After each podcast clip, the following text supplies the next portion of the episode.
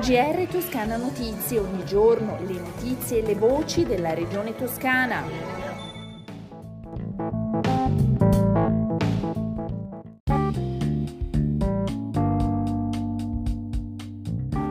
Una buona giornata dalla redazione di Toscana Notizie. Apriamo il nostro giornale parlando del progetto di reindustrializzazione dell'ex GKN.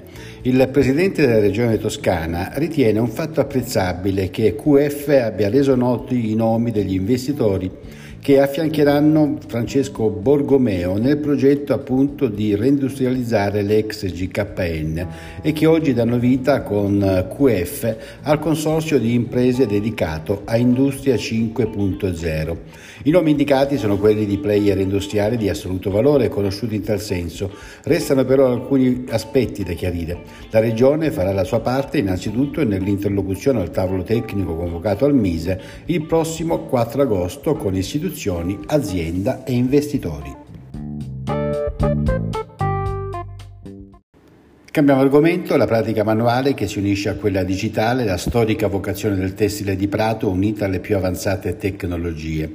Si chiama Prato Figital ed è il nuovo progetto a servizio del manifatturiero che ha vinto il bando del Mise aggiudicandosi un milione di euro grazie alla proposta di Fondazione Sistema Toscana che è stata la capofila di una cordata di istituzioni e imprese nazionali di altissimo livello.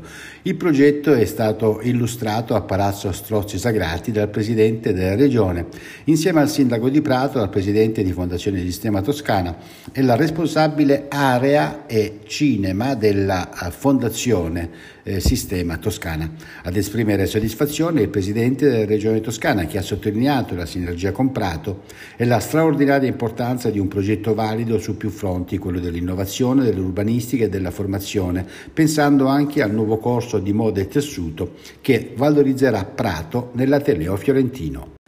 Inaugurata a Palazzo Strozzi Sagrati, la mostra nonostante il lungo tempo trascorso, le stragi nazifasciste nella guerra di liberazione 1943-45, che dal 29 luglio al 2 settembre sarà ospitata a Palazzo Strozzi Sagrati in Piazza del Duomo a Firenze, sede della presidenza della giunta regionale L'inaugurazione con una conferenza stampa, a cui, insieme al Presidente della Regione Toscana, sono intervenuti il generale di Corpo d'Armata Salvatore Camporeali, in rappresentanza dello Stato Maggiore della Difesa, il Procuratore Generale Militare presso la Corte Militare di Appello Marco De Paulis e il generale di divisione Pietro Tornabene, comandante dell'Istituto Geografico Militare.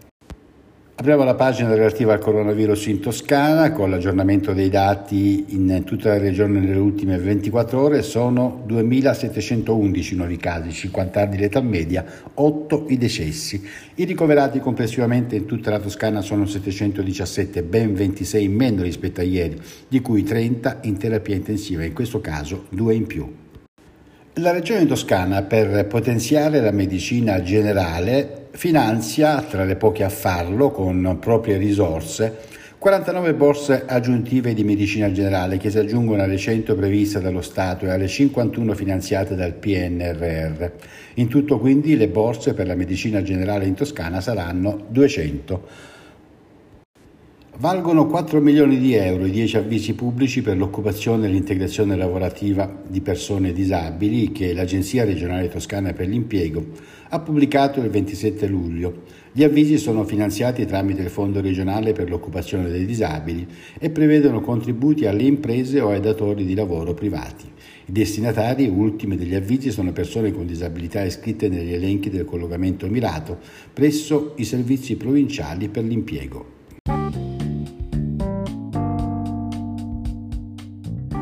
Le previsioni del tempo si preannuncia un sabato piovoso e una domenica molto calda con la temperatura che raggiungerà i 36-37 gradi.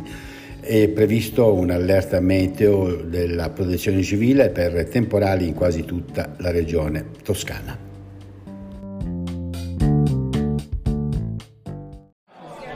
GR Toscana Notizie, ogni giorno le notizie e le voci della regione toscana.